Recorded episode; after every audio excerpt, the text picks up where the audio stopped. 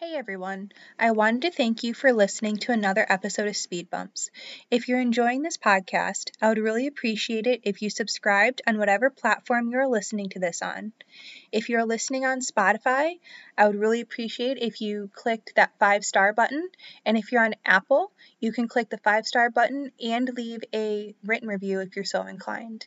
If you're interested in coming on my show, you can reach out to me at speed dot bumps dot com. Podcast on Instagram.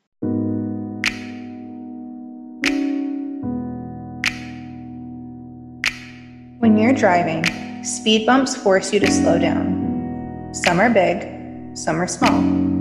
Regardless of the size, they can really mess up your car if you go over them too fast. In this go, go, go world, society tends to have a negative view of speed bumps, but in my opinion, they don't have to be a bad thing. We all go through speed bumps in life, such as getting married, a spiritual awakening, having children, changing jobs, a trauma, and more. In this podcast, you will hear the various speed bumps that people have encountered and how those experiences have shaped them into the person they are now. Because every story has speed bumps, and that is what makes life interesting. To have. Actually, there's a the other aspect I would say, the other thing, the flip side of that, the thing that I love is my sensitivity. So ironically, most people would see those as opposites, the unwillingness to move when you're in a position that you know is correct. And at the same time, the willingness to take in a lot of information and be very sensitive to the things happening around you, to distinctions, to new information. Um, Elliot Hulse, who's a, someone whose podcast I've also been on, he refers to the key aspects of masculinity as tenderness and aggression. And I, I rather like that definition. And I, I think that those, again, are things that people often see as opposites, but it's really important to have both. If you're going to have yeah. someone who's very strong-willed or aggressive, they also need to be really sensitive and able to know what the people around them need. And at the same time, if you're very sensitive, you also have to be strong enough to handle a world that is not very sensitive. I completely agree with that. And I think that is an absolutely perfect definition. You know, in you bring up the term masculinity in today, in today's society, quote unquote, a lot of people call it toxic masculinity and all of these different negative connotations around being a man. What are your thoughts on that, and how do you think we got there? I know that's a, quite a loaded question.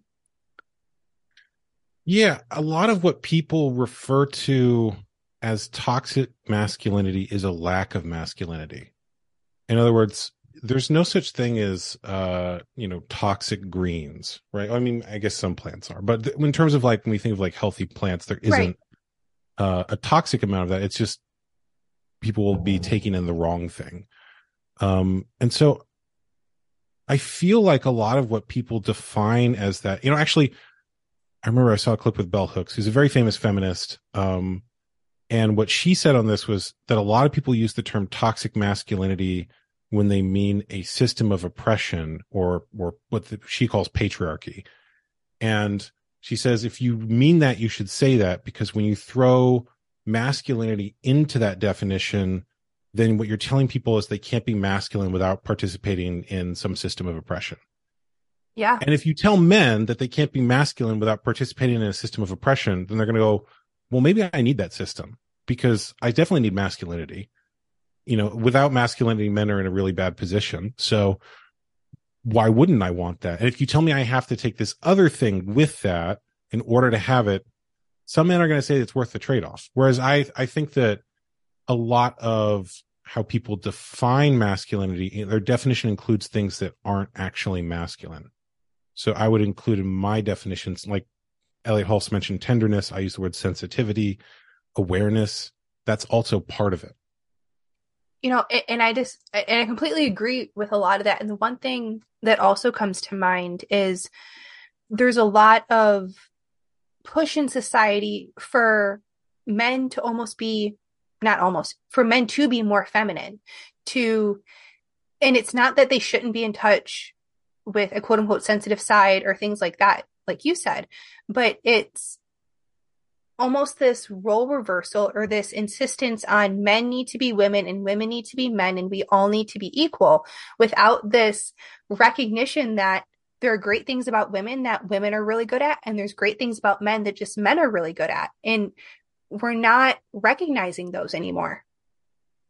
You're bringing up something that might be a theme with some of the experiences I've had, which is a willingness to polarize and experience contrast.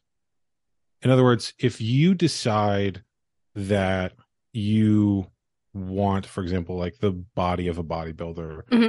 then you have to accept the contrast of soreness. Like there's going to be no point at which your muscles aren't sore. And I think that a lot of people want masculinity or femininity, but they don't necessarily want the contrast that comes with it. In other words, if you go really deep into masculinity, there are some trade-offs. There's things that the masculine can't do that the feminine can, and the same for the feminine. And I think there's like this fear of making a choice there, of saying, okay, I'm going to go very much in this direction, and other choices are fine, but this is the polarization that I'm choosing. Uh, and that comes up too in the work that I do. Obviously, in the the films I've created and the the books I've written, I have a very pol- particular polarity and position. And I know that with that position, there's going to be some contrast. There'll be some people who don't like that. And that's okay. I'm ch- actively choosing a certain contrast of, okay, I know that these people are going to really love what I'm saying and these people are not, and that's okay. Yeah. Do you want to talk about your book uh, or not, sorry, your book, your documentary, American Circumcision, a little bit? One of the things that stood out to me, I watched it with my husband. Uh, he, he begrudgingly watched it with me. He was like, you're doing some weird research for your podcast. Like, fine, this is not a normal show. But a lot of things were eye-opening to him. And one of the things that was said was that for a man who is circumcised, the sensitivity of the penis decreases as they get older. So the sensitivity that, you know, a man has when he's in his teenage years is not going to be the same as when he's forty. And I can't help but wonder, is that one of the leading causes of erectile dysfunction, is the fact that a lot of these men are circumcised? So the two biggest markets for erectile dysfunction medication are America and Israel, which okay. should tell you some some information about that hypothesis. Yeah, yeah. Because America is the only, correct me if I'm wrong here, is the only country that uses medical circumcision. Um, Israel is predominantly Jewish, and they do it for religious reasons. But those are beyond religious reasons. America is the only country that does it purely for aesthetic medical reasons. Yeah, and in infancy in particular. So the thing that I've heard from men who cover that part of the body when they're older is that a lot of the sensitivity comes back. Not as, obviously, you can't get the, the actual anatomy back, but you mm-hmm. can cover it. Um, and that they report that there is that change in sensitivity. So when you mean cover it, you mean re-stretching the foreskin over the penis, like the part yeah, that's so, left? So there's something called foreskin restoration where people stretch that over time. Um, but there's also people who literally just basically wear like a sock over it, okay, um, and cover it that way so it's not rubbing against the inside of whatever you're wearing. Okay, I I've experimented with that. I had the same experience. Like, it was a difference in sensitivity, uh, and yeah, unless you're actually getting the full body part back, that that then it sort of goes back to where it was before. Okay, yeah, it, reading about and just. the visuals that you had in the documentary, and it's not that they were, there was a part that was a little graphic, but there was a part where it was just like a drawing, and it was showing how much skin is actually taken off when you circumcise a penis. And it was mind boggling. There was one, it was like twelve square inches or something was yeah. what it can be. Like sixteen on, uh, uh, is the average. I mean, obviously it's different right, you know, right. based on the person, but that, like sixteen square inches, it's like a forearm in some ass. Like, that's a lot. It is a lot. And we and doctors just think it's okay, and that there's no ramifications like that. It, it's mind boggling. Yeah, I, I mean, you're you're preaching to the choir here on that one, but um, the so the reason I bring this up is this was a fairly new topic for me. Sure. When I had heard you on Nathan's podcast. Um, I had kind of considered it, kind of looked into it, kind of knew, hey, probably wouldn't circumcise if I had a son, but had never really done a deep dive until I heard the things that you talked about with Nathan. And it was all new for me. Uh, there was this term that you use, intactivist, right? Uh, can you explain to the listeners what that means? It's just a combination of the word intact and activist, meaning activist for the intact body. So their their thesis is that everyone has the right to their own body. You have the right to make your own choices about your body. No one has the right to cut a part of your body off. And cutting a part of someone else's body off without their consent is a violation of their human rights. So it's just a it's just a term for that. And man, there's a lot I could go into there, but uh, you're going to have to tell me which part of that you want. It's one of those things where it's challenging, because if you sit and look at this with any amount of awareness, it's, you know, it's very obvious. Like we don't, I, it don't, you know, like that cutting off parts of children is morally wrong and harmful. Uh, but it takes a lot to decode the layers of bizarre beliefs and cultural programming and all the other things around that. And so we could spend the whole podcast just talking about that, but it sort of depends on what part of that interests you. I mean, I know, and like I said, I don't remember if it was your documentary or on Nathan's, because a lot of the information would overlap. But you had talked about how in biblical times, the Israelites and the Jewish people, they would circumcise, but it wasn't circumcision like America knows today. It was like a little bit of foreskin off the top. It still looked like every other, it, it, it mainly looked like a penis that had not been uncircumcised, just a little clip. And then there was one of the Jewish leaders, right, who it, from the Old Testament. It, it changed because there were Jewish men who wanted to participate in Roman athletic games, which were done in the nude, and mm-hmm. it would be considered very lewd to have that part of the body exposed. And so what they would do is they would clip it forward. They would just basically pull the skin forward and cover it. And so the amount that was removed was increased so that Jewish men essentially couldn't assimilate, couldn't have an identity in Roman culture, and had to remain a part of Jewish identity. And that version is what has been in Judaism up until now. And it's also the version that was copied by English and American medical doctors, doctors during the Victorian era, when they brought circumcision into medicine as a, you know, quote unquote cure for masturbation. So a lot of people don't know that the the original reason that circumcision became a part of American medicine was as a, you know, quote unquote cure for masturbation by Victorian medical doctors. And, and, you know, since then they've sort of found new reasons to justify what they're doing. And those have changed throughout history, but they've always sort of been rationalizations and excuses, essentially. Yeah. One thing that I wonder too is a lot of the thing that are talked about right now is the decrease in birth rates. Um, you know, we'd mentioned erectile dysfunction earlier, and it seems like a lot of men nowadays don't really want to have kids, or there's fewer kids being born. Do you think that has anything to do with circumcision? And do you think that it's possible that the decrease in sperm count and or the um, robustness of sperm has anything to do with all the men being circumcised? I don't think so. I don't think okay. that there's a correlation there. My guess is that the decrease in people having kids has a lot to do with the fact that people aren't supported in having kids. Okay. So there's, uh, it costs more. There is less social support. There is less community that people have. And then, of course, when it comes to decrease in, in sperm and testosterone, I think that's a lot to do with environmental pollution and things that are put in the American food supply, like glyphosate and microplastics and things like that. So yeah, I don't, it's one of those things where I, I maybe there is, but I haven't researched it, and I've, I've seen enough evidence that points to other things that I don't know if that's, there's anything there. No, and that's fair. And listen, I like to ask questions where sometimes, like, I legitimately don't know the answer, and I like yeah. having conversations. Like, I'm okay being wrong. I'm okay but saying I, I don't know. Everyone who's studied this issue has gone down that path of, okay, well, was this related to it, or is this related to it? And a lot of those do turn out to be true. So there is a link between childhood trauma and adult behavior, for example. And, and the challenge is that a lot of that it's it's very hard. You know, everyone processes trauma differently. Everyone has different experiences. And so it's not always the kind of thing that necessarily has a one-to-one correlation or that you can study in a A B blind test. You can't, you know, right, have one group right. that has this experience and one that doesn't, and then give them all the same lifetime.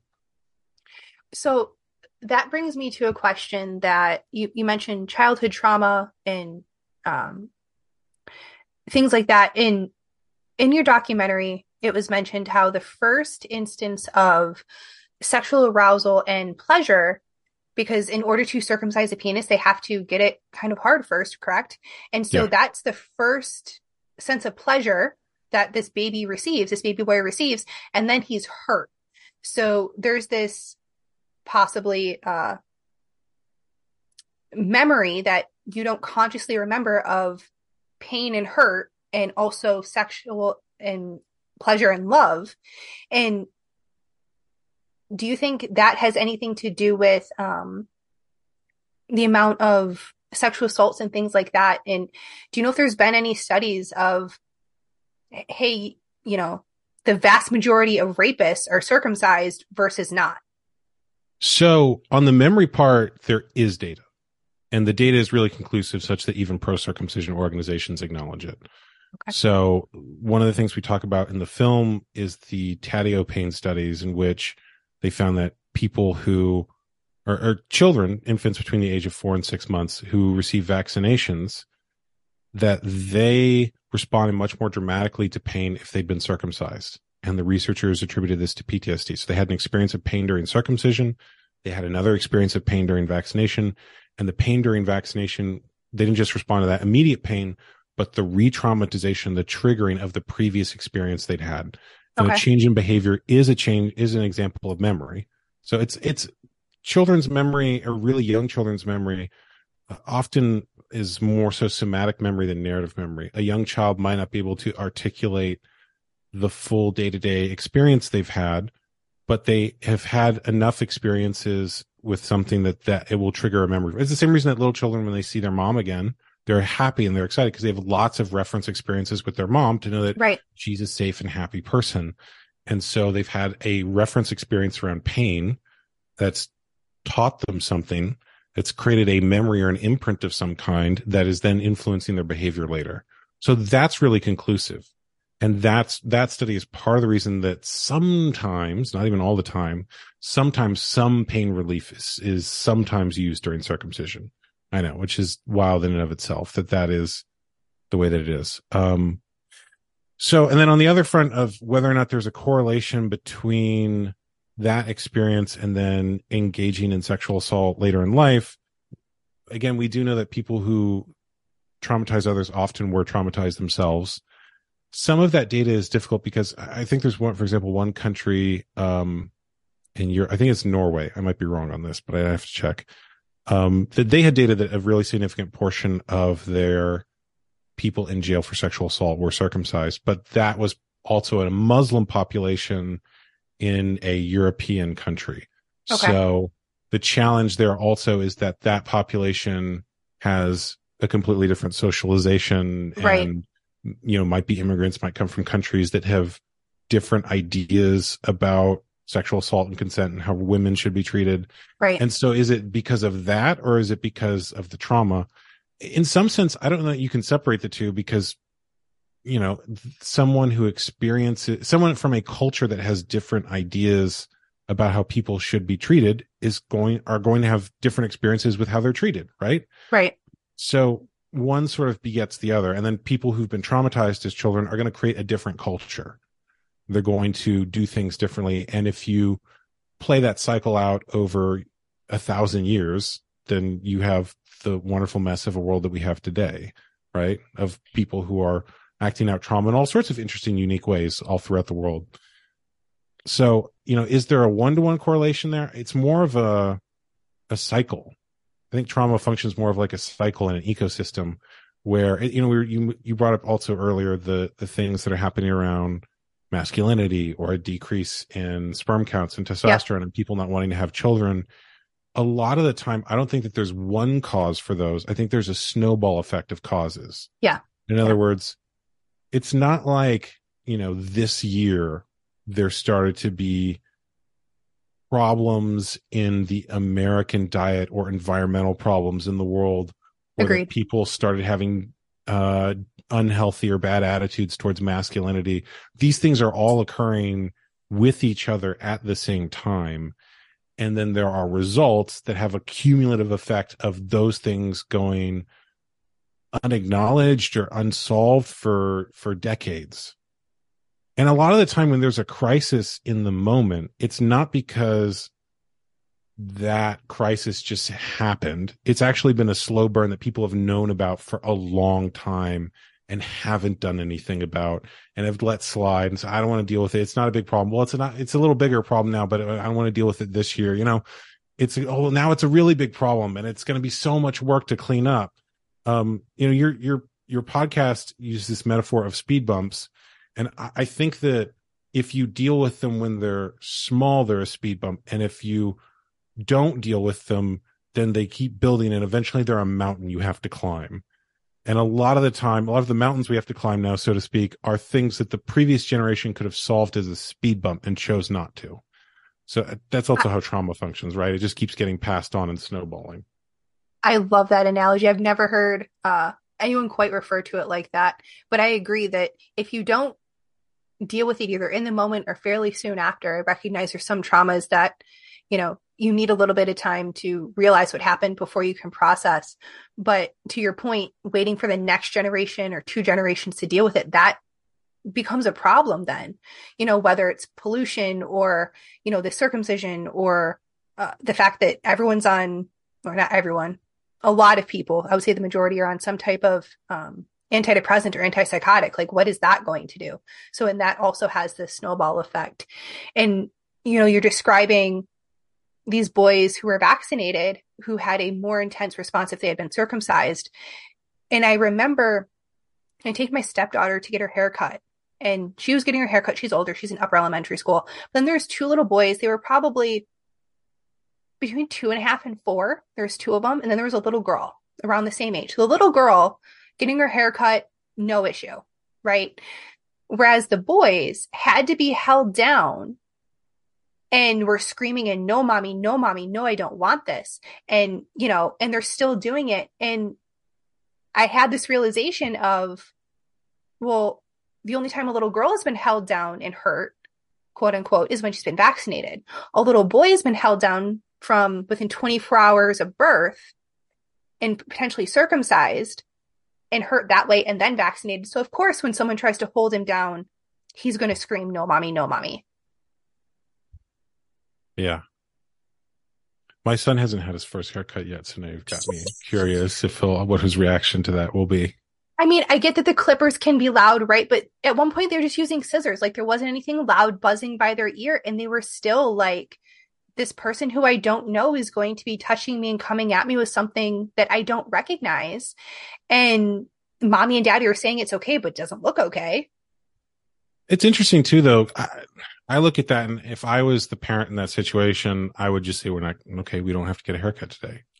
Right. Right. But the fact that his parents are pushing through his no, like, I don't know, there's some parenting stuff going on there where I, I, I question that decision a little bit. Well, so would I, and it was two separate families, and that was the thing. And at one point, you know, it, it was a place that was meant for kids. So they had these chairs where you could like buckle your kid in, and then the parents were like bear hugging the children while so these, weird. where these stylists are like cutting these little boys' hair.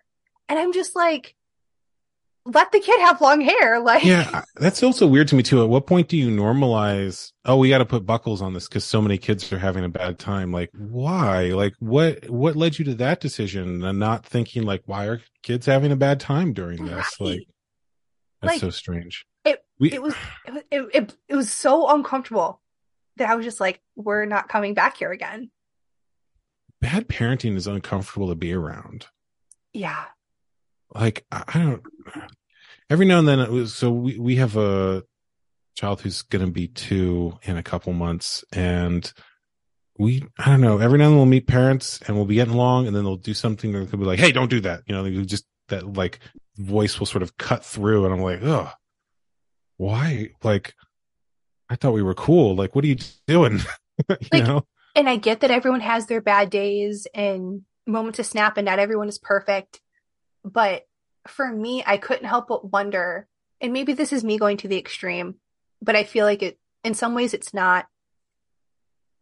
I felt like what they were teaching these little boys is boundaries don't matter. Yes. So, oh, no, that's exactly what they're teaching them in that moment. So the little boy is saying no. And, and they're also gaslighting. Right. No, it's fine. It doesn't feel fine to me. Like, oh, I'm not supposed to trust my feeling. If someone else who's an authority tells me it's fine, but it doesn't feel fine. So when they're older and they have a girlfriend and, you know, they're having sex for the first time and she's like, no, I really don't want to do this. And he's like, no, it's fine. We're going to do it, it anyway. Feels good to me. Right. Right. Yeah. Right. Like, that's what these parents are perpetuating. Yeah. Oh, so in my, my book, Children's Justice, I go into that. I think that a lot of what people call patriarchy is just men modeling what people did to them in childhood to others when they're in a position of power. In other words, if you have something like circumcision happen to you as a child, or, or um, most of the things people do to children, there's sort of a lesson of um, if you're bigger and stronger than someone else, you get to do what you want to their body. Yep. And so that's a really dangerous lesson to teach someone who's going to grow up to be a man who's probably bigger and stronger than others, yeah. Right? Yeah. So the lesson there is like, well, I, I need to be the biggest and the strongest. And in fact, I need to make sure I'm at the top of whatever this hierarchy is, because when you're a little kid, you're obviously at the bottom. Right. As opposed to, oh, if you're in a position of power over others, you need to treat them gently and with respect and take their best interests as a part of your own and figure out, you know, all of those things. Yeah. And I think what happened is I see these parents who it's either very authoritative and it's my way or the highway, which then created this complete counterculture, so to speak, of gentle parenting, except there's no parenting and there's no guidance and the kids just run around like little hellions. And that's not great either. So a lot of people confuse gentle parenting with permissive parenting. Okay. So permissive parenting is when you as the parent don't have boundaries because you're afraid if you have a boundary, it will upset your child. As opposed to, yeah, I have a boundary here. You, you know, you can't, I mean, for example, the ones that I have when I'm out with my son, he's, um, like I said, he's, he's like one and a half. Mm-hmm. Um, we will go for a walk together and he has to stay on the sidewalk because if he can't walk in the street, because yeah. he's a little kid, he right. just can't do that.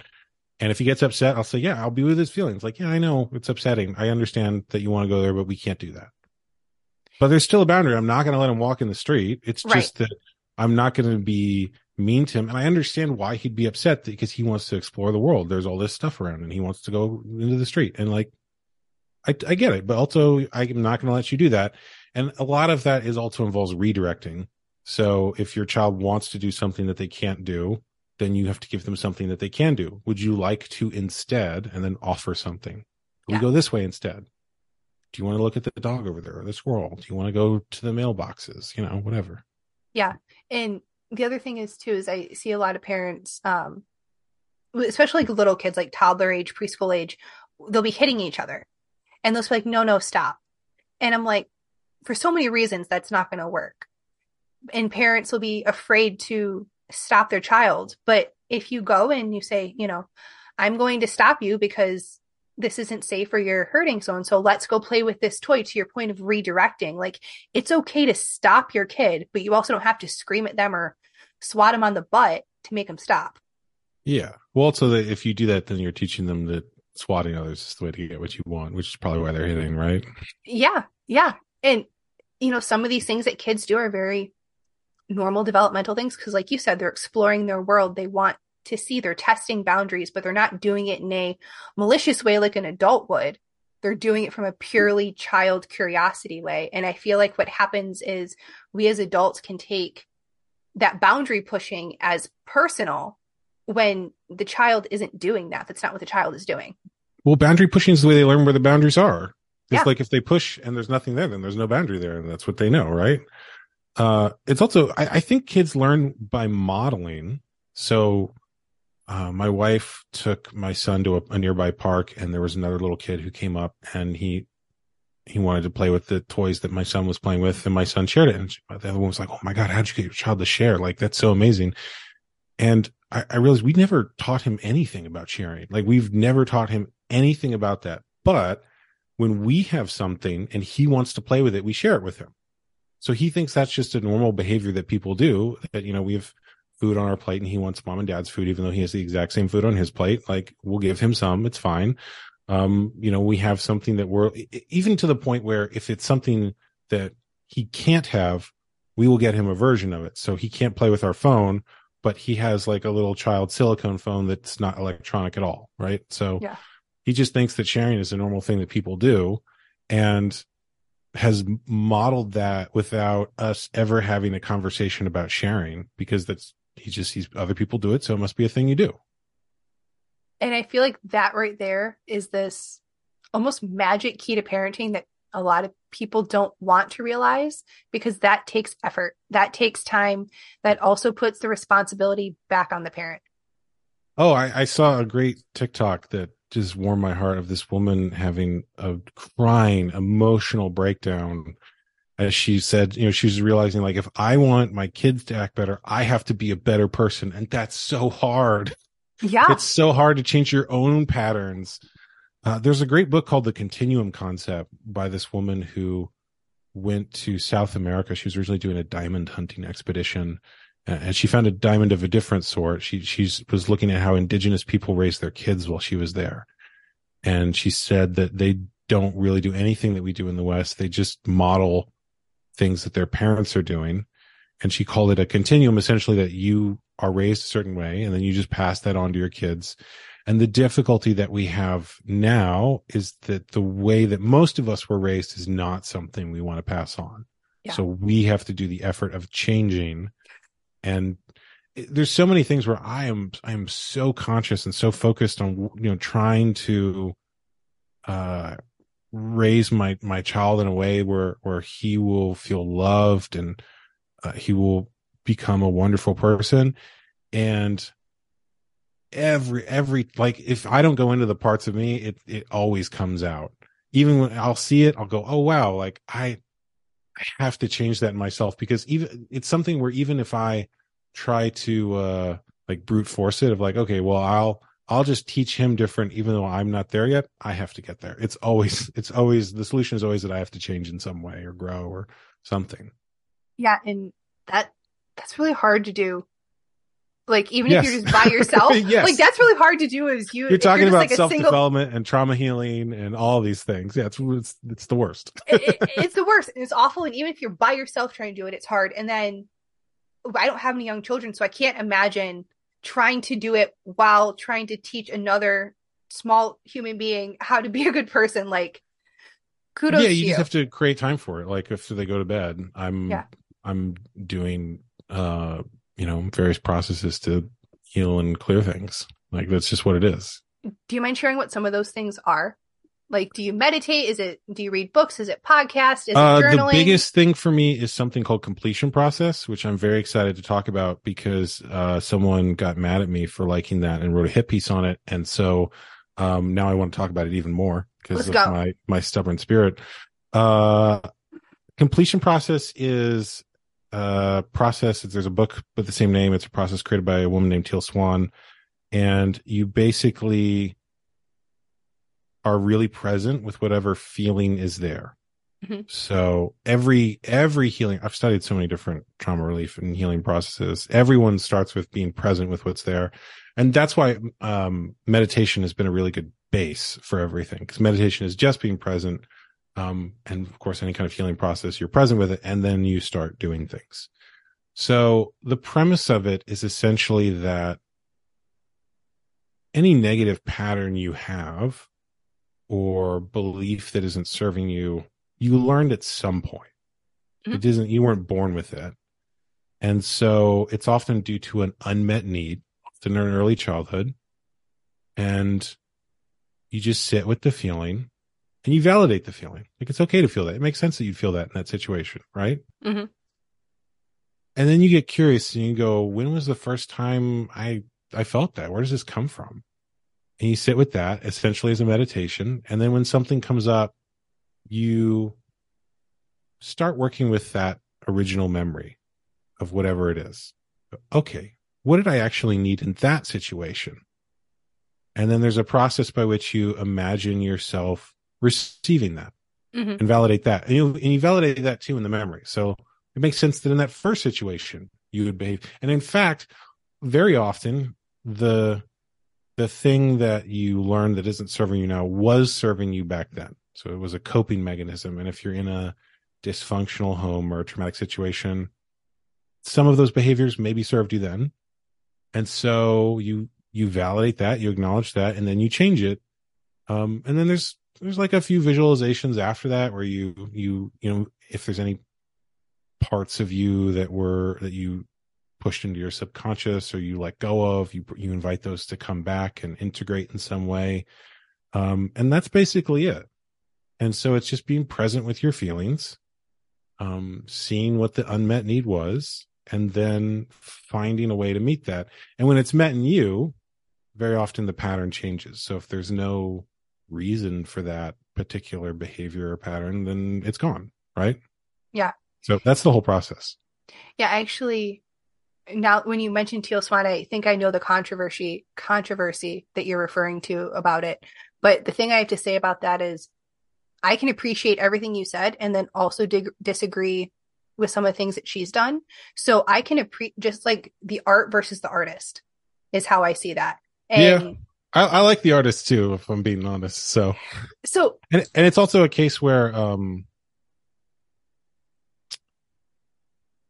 there's the artist, and then there's the things that people write about the artist, which are often and that's true too. Other thing.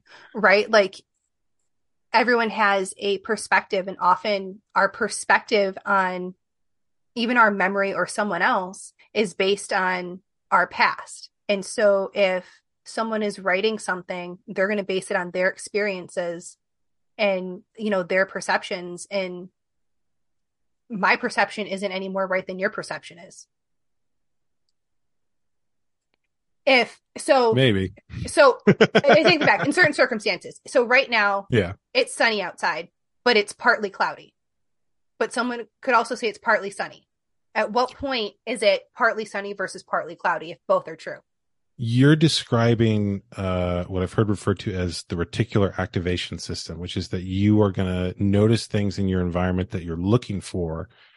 And uh, people talk about it because if you've had a lot of trauma, you're often looking for threats and you miss opportunities because your mind okay. is looking like, what is, you know, what's the danger here? And you might not see what's the joy here, or what's the pleasure here, or what's the opportunity here. Mm-hmm.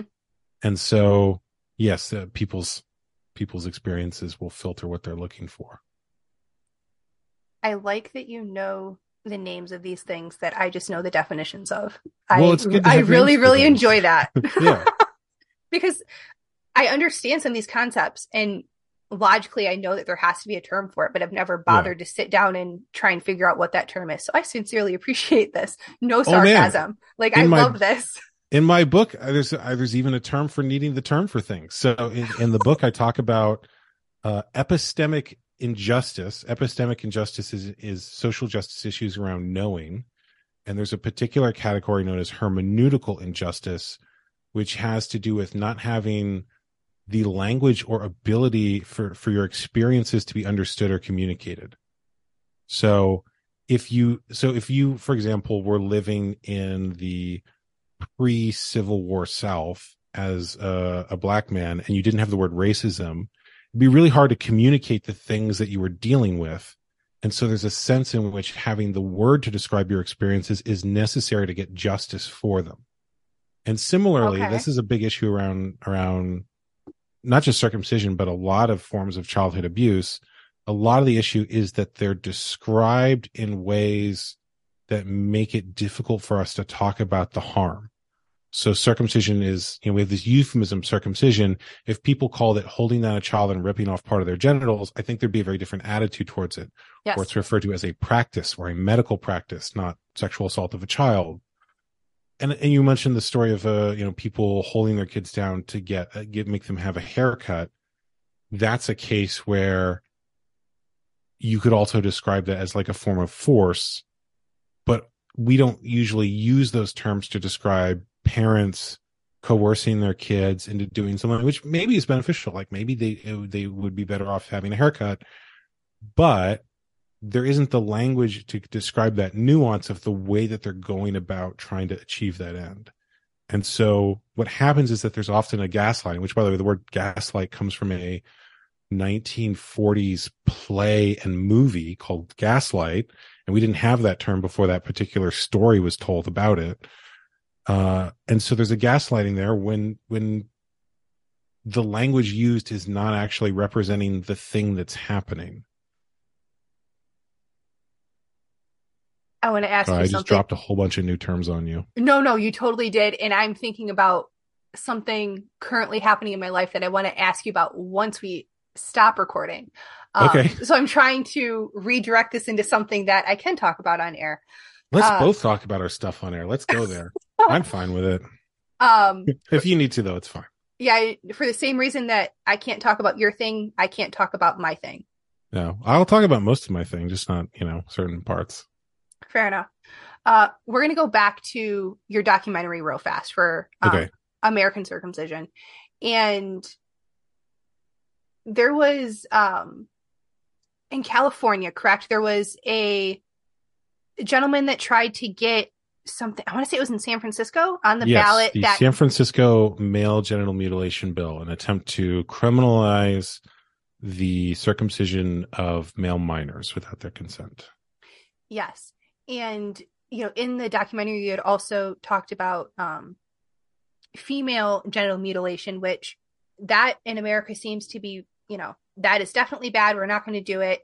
And a lot of your documentary talks about, not a lot, some of it, the dichotomy between how it's in America, it's bad for females, but it's okay for males. And I think it all has to go back to, like you said, the descriptions and the words that we use and yeah. how almost those, wor- those words that we use are sterilized. Um No pun intended, for, you know, h- how we describe circumcision.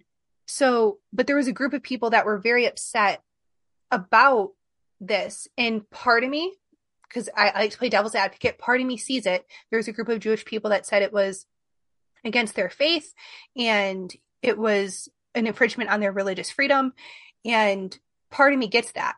However, learning where circumcision started and why it changed, like you said, due to the Romans, that point, in my opinion, then it, it's not biblical anymore. Like, you're not doing the prescribed thing. And also, Christians, if you believe that Jesus came and saved you, then he was the ultimate sacrifice, then Christians shouldn't be circumcising anyway. Yeah. So what's the question in there? So, th- so, so the question is, is there the possibility of this happening in other cities? And do you think there would be a way to rewrite the bill that we could criminalize circumcision?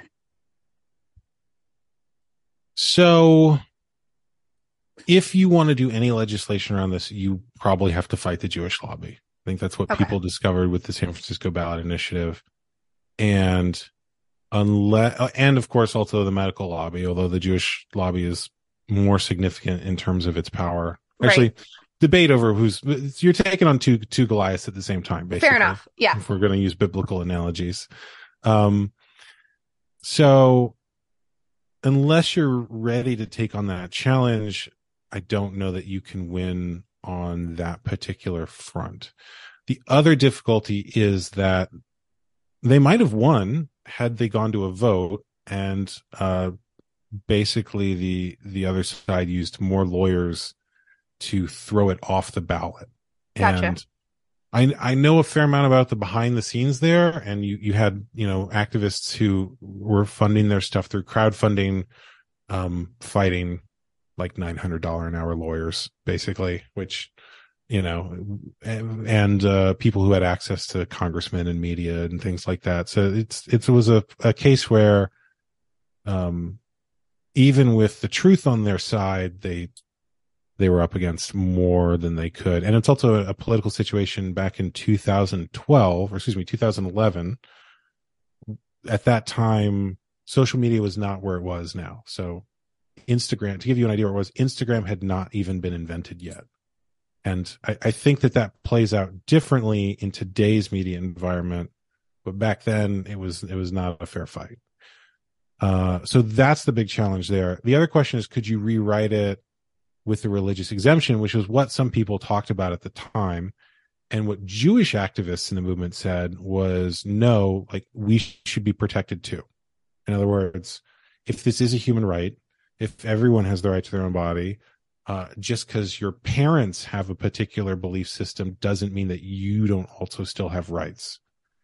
And that is the big challenge there, is that in the belief system, the belief systems that, that support genital cutting come from periods of human history where concepts like consent or bodily autonomy or human rights didn't exist. Right. And so when they say, well, this is our religion, I think that they are making a true statement, and you have to have the moral, moral courage to say, yes, and it's still wrong. Well, and I remember in the documentary, there was there was a family that did it. They were Jewish, and they didn't, it was like a, it wasn't an actual circumcision. It was like a ritual circumcision where, can you explain that? Cause I was, conf- but they didn't actually cut anything, correct? Um, so there's some Jewish people who try to maintain their, their identity by essentially doing a version of the ritual that doesn't involve cutting. And I'm very skeptical of it because a lot of those people have also been really harmful to the anti-activist movement and have done things to undermine it, uh, done things to personally attack me. And so before I would have told you, oh, like, people can just do that. Um, but now I kind of feel like it's a cop-out answer, because the people I would point to as saying, well, look, they could just do this, are also not really standing up for survivors and for people who've been harmed by circumcision, and they're not actually committed to ending it. Um, and they're, a lot of them have worked with pro-circumcision organizations, and they're, they're doing things that are really underhanded and bad and harmful. Uh, and I also think it's a cop-out because the majority of Jewish people and the sort of the greater construct of Jewish identity is really intertwined with circumcision and genital cutting. And so there's this sort of like, well, you can't, um, you do, I think you do have to conf- confront that at some point. And, and what's happened, by the way, because we were talking about, you know, this analogy of speed bumps, mm-hmm. and how if you don't actually confront something over time, it grows bigger and bigger. Uh, what's happened is after the San Francisco ballot initiative, I think the anti-activist movement experienced a form of trauma, because they had always seen themselves as standing up for the truth, as standing up for children. And so they had the entire media and politicians and everyone who's involved in this turn against them and say, oh, you don't really want to protect children. You just hate those people. And it's really hurtful. Like I, I experienced some of that too. I was working on the documentary then, and I had this moment where I sat on the uh, steps of the San Francisco Capitol building after I'd been shooting, you know, the day when the, the court case was announced. And I thought, if I continue working on this documentary, there's a chance people are going to come after me the same way, right? There's a, there's a possibility that uh, instead of seeing the, the intention I have to spread awareness and protect children, Uh, to make great art, that those things are going to be misconstrued as something else or intentionally misrepresented by people who have a political axe to grind. And I made a decision. I said, you know, there's a part of me, my own inner child, if you will, who's been harmed by this. And if I quit now, then I'm also sort of giving up on that part of me. I'm saying, like, look, they're bigger and stronger. I'm going to let them do what they want. And instead, I made a decision that there was no amount of political bullying that would push me off that course, and that I was going to speak the truth no matter what they did.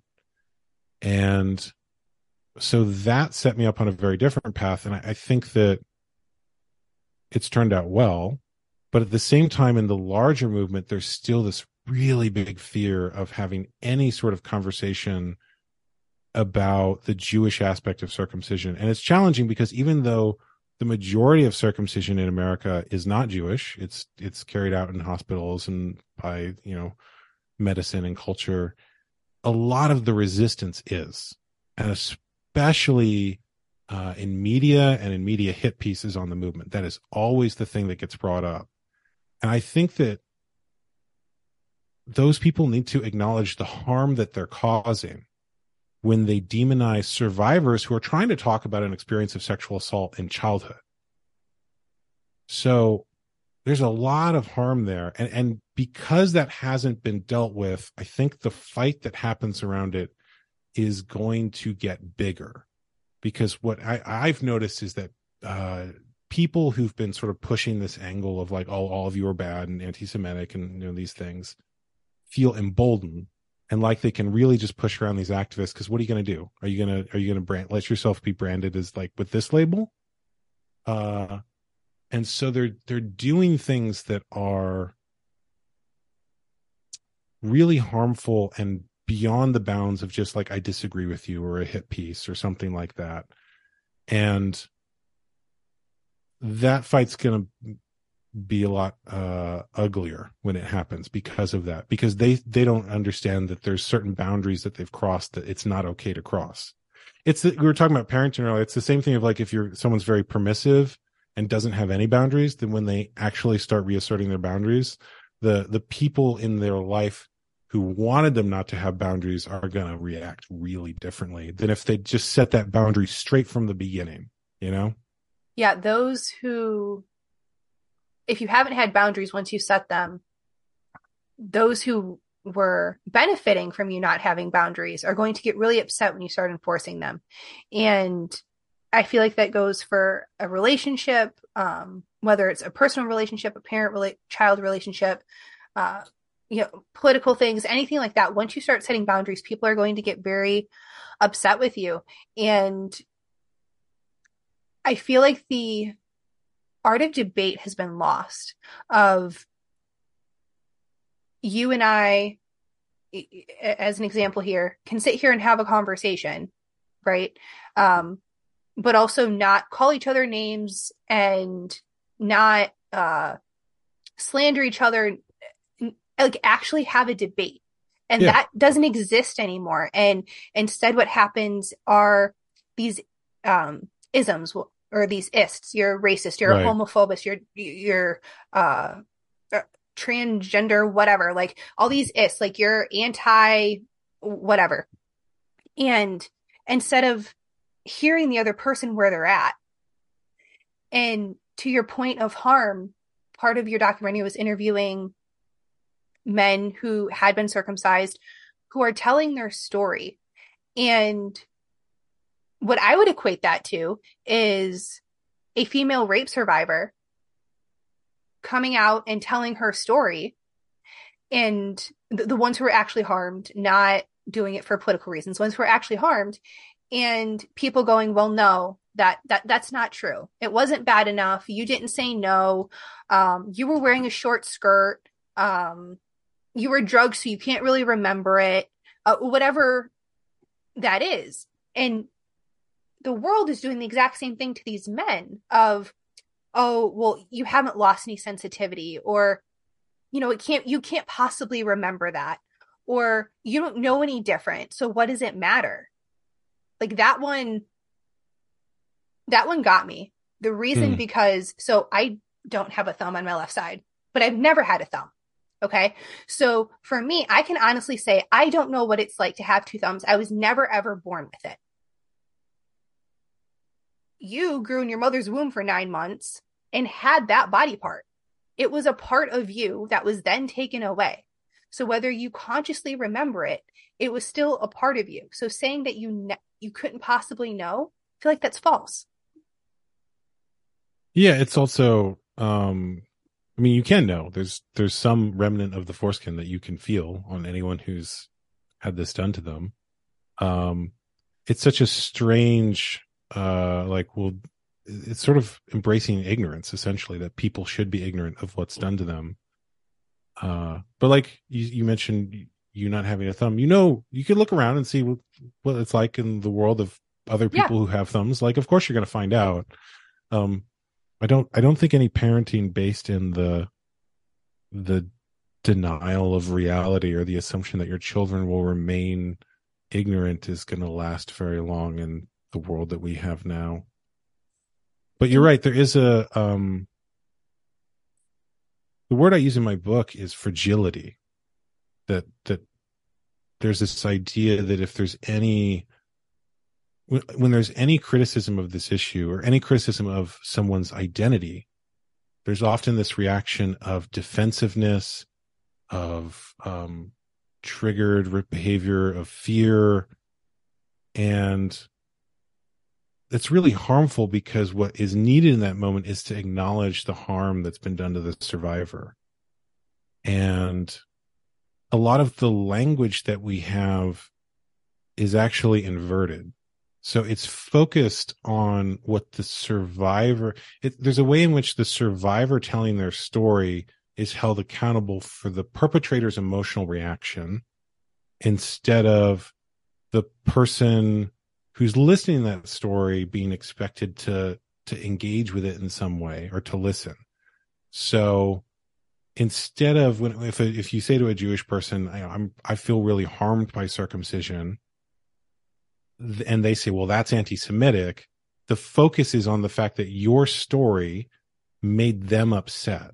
But you didn't make them upset. They were upset in response to that. They were upset because hearing that story made them realize that this person felt harmed and that they were in some way complicit in that harm. Yes. And they became fragile. They became afraid of acknowledging, you know, that threatened their ego structure in some way. And rather than acknowledging the feelings that came up in response, they projected those feelings and said, well, you just must be trying to harm me in some way by telling your story about how you were abused as a child. Right. Um, it's, it's a case where the language hides what's actually happening. And if you were to by communicate this in nonviolent communication, um, you know, if I say, I feel harmed by this, um, there, if you were to to take what they were feeling and phrase it in nonviolent communication, and it's in terms of I feel statements, it would be, mm-hmm. when you describe how you feel harmed by this, I feel threatened. I right. feel afraid. I feel like uh, you are attacking my identity. I feel like my identity is under attack. It brings up all this trauma and triggering I have around people attacking my identity throughout history. Uh, I feel like the bad things that have happened to me and my people could happen again if this narrative becomes something that's popularly accepted. Um, like they would say, I am afraid. Mm-hmm. And if, if that was the point, starting point of the conversation, like, I understand that. I want to be with your fear. I want you to feel safe. Yeah. But if you come at it with, um, you're a bad person for telling this story or having that perspective, we're, that's, you're, they're instigating the fight. Right. And it's so interesting. It's one of the ways that trauma is self-repeating, because if their fear is that people will turn against them, then attacking a survivor of childhood sexual abuse and saying, you know, you're not allowed to talk about that because of my identity, is a really great way to get that person not to like your identity and to yeah. make them instigate some sort of fight with you. Uh, yeah. Which is what, by the way, if you don't clear the trauma, it repeats, right? Because people, you know, unconsciously are, you know, th- that trauma is going to be something that they're acting from. I think that there's so much trauma, um, not just around this issue, but that Jewish people have around other things, that it sometimes comes out on this issue where there's this like fear of like, if anyone has criticism of Jewish identity or of us, that these traumas will happen again. And then They, there's behavior that doesn't actually facilitate a conversation where they could they could feel safe. Like there, there's a way that the circumcision changes and all Jewish people are completely safe, and we as a society go, well, we did this thing in the past, um, we learned, we have a different perspective now, everyone's okay, right? Um, yeah. Not always the way the conversation goes, though, unfortunately. No, and and I would venture to say that nowadays that's rarely how the conversation goes. I. think and it's not just around circumcision. If you say something that someone feels offended by, you're right, they just, it's, oh, well, you hurt me by sharing that. Um, but if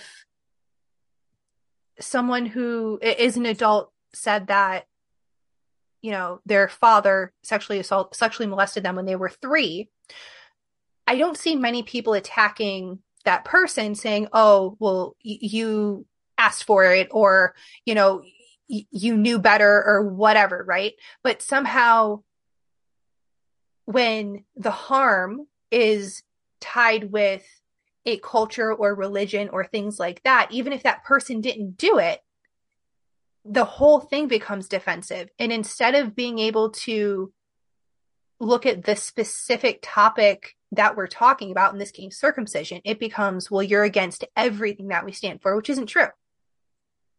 It's it's a case of people identifying with certain social constructs and thinking that they are those things rather than that that is something they participate in. In other words, when people talk about not just this issue, but most identity issues, they say, I am circumcised, right? Mm-hmm. Like it's an I am statement. It's a type of identity, like I am uh, male, or I am uh, white, or I, whatever mm-hmm. identities mm-hmm. they identify with. And so when someone brings criticism of that, often because people have this identity relationship to it, they will become defensive of that identity, not realizing it's just a thing that happened. And people don't have this with other, you know, like you, someone who's had uh shoulder surgery wouldn't say like, I am so shoulder surgery. Right. And if someone said, hey, maybe you didn't need that, or that was harmful in some way, they wouldn't, they wouldn't feel like, oh, you're attacking my identity. So the language that we have is so identity based that people don't realize it's a thing they're participating in rather than the truth of who they are. And I actually even believe this, you know, one of the, the genius uh, innovations of social justice and, and the sort of theories around that is that even our ideas about race or gender might just be social constructs that we're participating in. So in other words, if you say, I am white, that could be just be a description of your skin color, but there could also be all these cultural ideas about what you have, you know, what that means to be that particular role that maybe are true, but maybe are not. And maybe you have choice around once you, you know, notice them. And I think the same is especially true of Jewish identity. We will say, I am Jewish, so I have to do this. You know, that will be the follow-up. And it's like, so because you're a certain, from a certain culture, you have to have certain behaviors. You have to, like, once you start breaking down, it's very clear this is a choice. This is a social construct they're choosing to participate in. And like any social construct, it might be beneficial in some ways or oppressive in others. And there's choice there about how much you want to participate in that. And so when people hear criticism of something they consider part of their identity, there's this, oh, well, they're attacking me, not this is a social construct that we're critiquing and looking at. And the way I'm going to relate that to me is, for the longest time, I hated the word disabled. I thought it was mm. a bad, dirty word, never ever use it. And then I, I guess, quote unquote, embraced it. And then I was like, I would mm. say I am disabled. Well, part of that is true. And then sometimes I would say I have a disability, which is also true.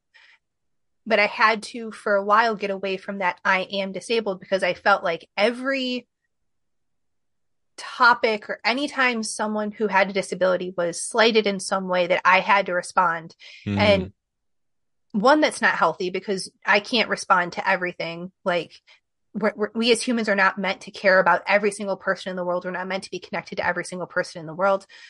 Our world is meant to be much smaller.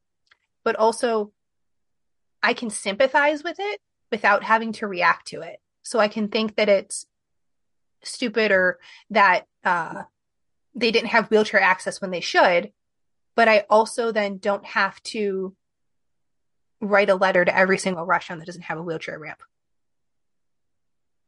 There, there has to be this removal of, I can recognize where I'm at and I can recognize where the person's at, but not attack everyone who doesn't acknowledge everyone's disability. So it sounds like you were having an experience where you were so identified with that aspect of your identity that any slight of the identity was also about you, and you had to interact with that. Correct. Yeah. And it, it was weird, because I went from, I don't identify with it at all, to a complete one eighty of, that's how I completely, you know, I'm in it one thousand percent. Mm. And now I'm, I guess, somewhere in the middle. You did a, of you did a pendulum swing. Sorry, I did. I no, no, yeah, no, you're good. Yeah, I did like this pendulum swing, and now I'm resting somewhere in the middle. And it's not to say that I don't care about things. It's just I ha- I feel like I have to put my energy where it might actually matter. Mm. So, ran- writing a random restaurant may not change, but um, talking in front of the state Senate for changing access to prosthetics and insurance. I feel like those two are, one's more worthwhile than the other. That makes and sense. I, also, so, I don't know if I'm correctly connecting. Um, you are. You're, you're talking about, uh, we're, we're, we're talking about who people identify with. And I would be really curious. This is an exercise that's helped me. When you start, uh, shadow work is when you start seeing the parts of yourself that you identify with and the people you don't like. So like what part of the, of the restaurant that doesn't have that is also you. Like I totally have parts of me that get defensive and, you know, all of these various things that I don't like in others. So shadow work is, okay, I'm going to go into like the part of me that's relating to this person I have conflict with, uh, which is important because you're, you're also talking about uh, earlier language that people use, sort of labels they put on others as a way to say like, you're a bad person. And a lot of what that does is it's a way of distancing and saying, you're not a part of me. I'm not in connection with you. You're different. And it creates, it creates distance. And I, part of me understands some of the reason for those labels. Um, but it also, it's, I'm having trouble finding the words here. I had a thought and then I lost it.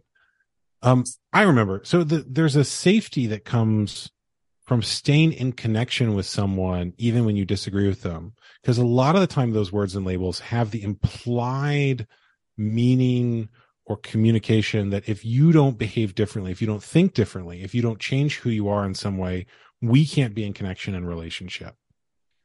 And that is incredibly unsafe for, for any person who wants to be authentic in relationship. It's also unproductive. As opposed to like, you know, like you could be an awful son of a gun and I'm still going to be connected to you. And I think in my own relationships, the best relationships I have are those where me and the other person can be absolutely a mess in front of each other and all over the place and be honest about the opinions and perspectives we have that like maybe even we know we shouldn't have, you know, and yeah. And just be completely honest with each other. Um, and see, now I'm thinking about my wife and the wonderful, wonderful marriage we have, because Lord knows we've we've had some moments in front of each other where it's like, I'm so glad I'm married to you, and you're not going to tell anyone about this. Yeah, you're not going to tell anyone. You're not judging me. Uh, you're yep. not going to go post on Instagram or Facebook or whatever. Oh my God, it's wonderful. Yeah, I, I concur. My husband's the same way. Like, yeah. There's definitely been times where I'm like, I'm really glad you're not going to go post about this. Like, yep. But there's so much safety in that. And I think yeah. most people want, want all their relationships to be that way. And I also know that uh, people, I think, intuitively understand this with their kids. They'll tell their kids like, no matter what you do, I'm always going to love you. Um, 'cause they know, they know that people need that safe relationship, and that safe relationship is often just reserved for parents, spouse, kids, at least in one direction, and maybe that's it. And I, I think people would actually like it if all their relationships were that way, and that it's possible. It's possible, I think, if you communicate what you need to feel safe. So it's like, look, I you have these opinions or perspectives that I don't like. Um, I think the fear is that if someone has a different perspective, that they will act in a way that makes you unsafe, like that they will. You know, the, the, the argument behind those words is often, well, if someone has this perspective, they might do something violent or uh, contribute to violence happening against those people in some way. There's this idea that uh, if people have certain attitudes and words that are negative towards a particular person or group, that like that'll eventually reach violence in some way. And my experience and perspective has often been the opposite, that if you make it safe for people to express their feelings, no matter how negative they are, that they don't need to find other forms of expression that would be more harmful. That actually, if you make it safe for them, they will make it safe for you. Well, in this kind of, what what's popping into my head is like a little kid who's throwing a tantrum and they're just trying to express their emotions, but they're exactly. doing it in the only way they know how. And yep. so if, you know, a three-year-old's can be a little bit different, but if you can sit a kid down and give them that space to feel what they're feeling. And if they want to scream at you and say, you're the worst parent in the world, and you know that they don't mean it, but they need, they're having these emotions and they need to get them out, that's going to lead them to be healthier adults. I think what happens as adults, we sometimes have these feelings because of this unresolved trauma. We haven't dealt with it. And then we're put in situations where we're getting triggered. And instead of sitting down and, like you said, having this conversation, we're worried that someone's going to throw a tantrum, except that person, it might not just be yelling and screaming. In a lot of cases, it is just yelling and screaming and posting on social media and throwing a tantrum that way, but they're worried about something physical happening, which, based on that person's experience, maybe that is valid. But I feel like a lot of the times, in my opinion, it's almost like a cop-out of, well, something bad could happen, something physical could happen, so therefore we can't have this conversation, where the the likelihood of that is, it's more likely someone's going to write a smear campaign than anything else. Right.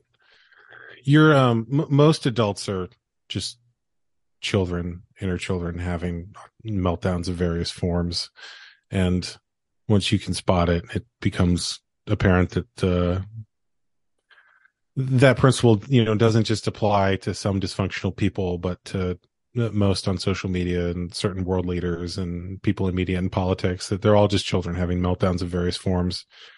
And you also mentioned um, there's this like fear that it, the tantrum will become something else. I, the thing that came to mind was, it sounds like there's sort of a weak boundary there. In other words, if you have a clear boundary that words are okay and speech is okay and, and violence isn't, then the speech is going to feel fine as long as that boundary is clear. Yeah. And see, now I'm thinking that a lot of the people who have this fear that, like, at some point words are going to somehow magically manifest into violence, that's how it works for them. I think it's a projection of, like, that they don't have a clear boundary, that they're not, it's not okay for them to not attack other people in certain ways. So they assume, oh, others, others are going to do the same thing. Yep. I, I think you hit the nail on the head right there, because I can think of circumstances in my life where that has happened. They get very upset by words or the truth, and then they claim that the other person would physically harm them when that's never happened. However, the person whose feelings are getting hurt, they've actually done the physical things. So yeah, you're onto something right there. Well, this is why I like doing healing work, because this all this stuff doesn't stop once you get into, like, politics and media and business and other things. It's all still there. It, it, it's everywhere. And I'm hopeful that the kids who are being brought up now with uh, parents that are genuinely trying to heal themselves and they're trying to do all the right things, um, that hopefully they will be better, and then even their kids will be better, and this world will heal a little bit. Um, I also think there's a lot of uh, insanity in the world, so it might take a couple generations, but I, I'm, I'm hopeful we're on the right track. My my guess or best prediction is polarization. That it's going to be very apparent that people are in different realities, and that there's going to be uh, people who are very much in one reality because they've done the work, and yes, people who are very much not because they haven't. Yeah, I feel like the people who don't want to do the work or can't or whatever, we're just going to put them in one, like, side of the country or certain states or whatever, and then I have other, other people who are trying to be better, not perfect, just trying to be better, trying to work on themselves. We can all live together and put the crazy people over there. You're so optimistic that the, that these realities won't be bumping into each other all the time. Listen, um, I have to have hope, because otherwise I'm going to go crazy. So I'm not at the verge of hopium where I'm totally delusional, but I have to have, like, some hope. Well, hold because on. hold on, we I found a difference in our perspective. I okay. I don't. I am fine with them. Be, like, I want to reach the level where they can be in my reality, and I'm fine. Like, I'm good with it. I actually even have reached the point where people who, you know, hate me and write hit pieces about me, I have found a way that they're even working for my success. like I'm totally going to use those people for my benefit. I'm every time that I feel harmed by them, like that's an opportunity for me to do healing work. Every time that they put my name in print, that is free publicity. I am going to use that to my advantage. You're, uh, we're just going to say you're a little more healed than me right now. I'll get, I may get there, but right now that's it's not just, where I'm at. No, it's alchemy. Like energy is energy. And so if they start sending negative energy in my way, my way, like I am going to convert that. Like I am going to devour that and turn it into power for me. Absolutely. Yeah. No, no one ever became famous without a little controversy. And that's true. And that's true. There's a, um, There's a gentleman that I know. His name is Brandon Thomas. He has the Expanding Reality Podcast, and he has this thing called a Thought Ninja. And what it is, is this little ninja that he, quote unquote, installed in his brain that doesn't allow bad things in. And anything bad, he turns it to good. And it's not this uh, necessarily a negative bouncer, like with a weapon or anything. It's more of like a, if there's a dress code in a club, you have to be wearing certain attire in order to enter his brain and have the proper thoughts. And so he's trained himself that way, and I think it's just a really cool concept. I'm still working on my Thought Ninja. Uh sounds like you have yours down pat. Um I, yes, I like that concept, but mine's a little different. It's more like alchemy. Uh the visual metaphor that comes to mind is that there's um there's like medit or visualization exercises where people will convert whatever's coming them to them into white light. Okay. Um oh man. I, I could share mine, but I think I need to, I think that the, the conflicts I'm involved in, I might need to keep it a secret. I'll tell you off air if you're curious. We'll be, a, we'll be another, another Easter egg that all the listeners of this podcast are going, dang it, just tell us. Listen, uh, y'all, y'all have to get the inside scoop. Uh, and that's not on air, but I'm going to take a wild guess here. It's more of like anything that is, cause you said alchemy, things that are thrown at you, uh, you use them to create something good. So you take compost, right, and put it in a garden, and that yeah. compost then goes in a garden. It can create food and it can grow good things. So even though it's something, it's a discard or a waste or quote unquote garbage, it can be used to create beautiful things in food. See, I don't even think, I think if the, that there is good in them. Like I just, uh, I don't know. I, there's certain things where I want, um,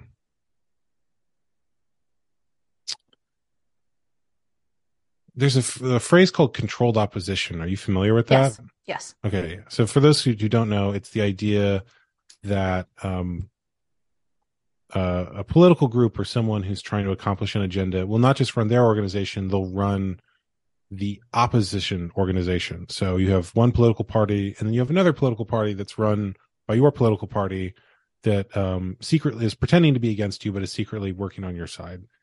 And I kind of feel like on a spiritual level that the people who are against me are actually secretly working for me, which is funny because they, they, some of them actually know are controlled opposition groups that are pretending to be on the same side as me, but, you know, working with opposition, which is a whole other topic.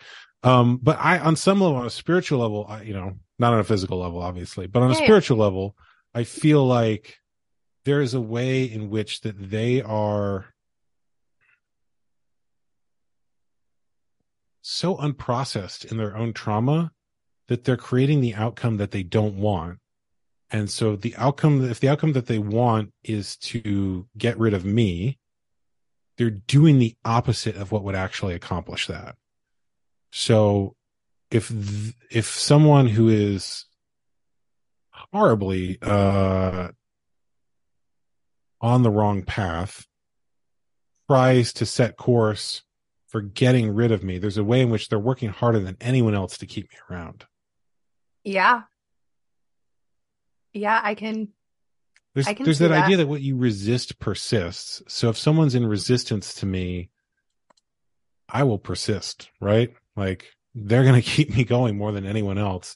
And, and if the feeling is strong enough, uh, you know, if someone, if you want to keep someone's name in media and in the, at the center of everyone's attention, controversy and conflict and hit pieces are a way to do that. Yeah. Like if I just did what I did and some people liked it and I, I wrote for them and that was all that happened, then, you know, I have, I have a small following and that would be it. And if other people decide that they want to write about that,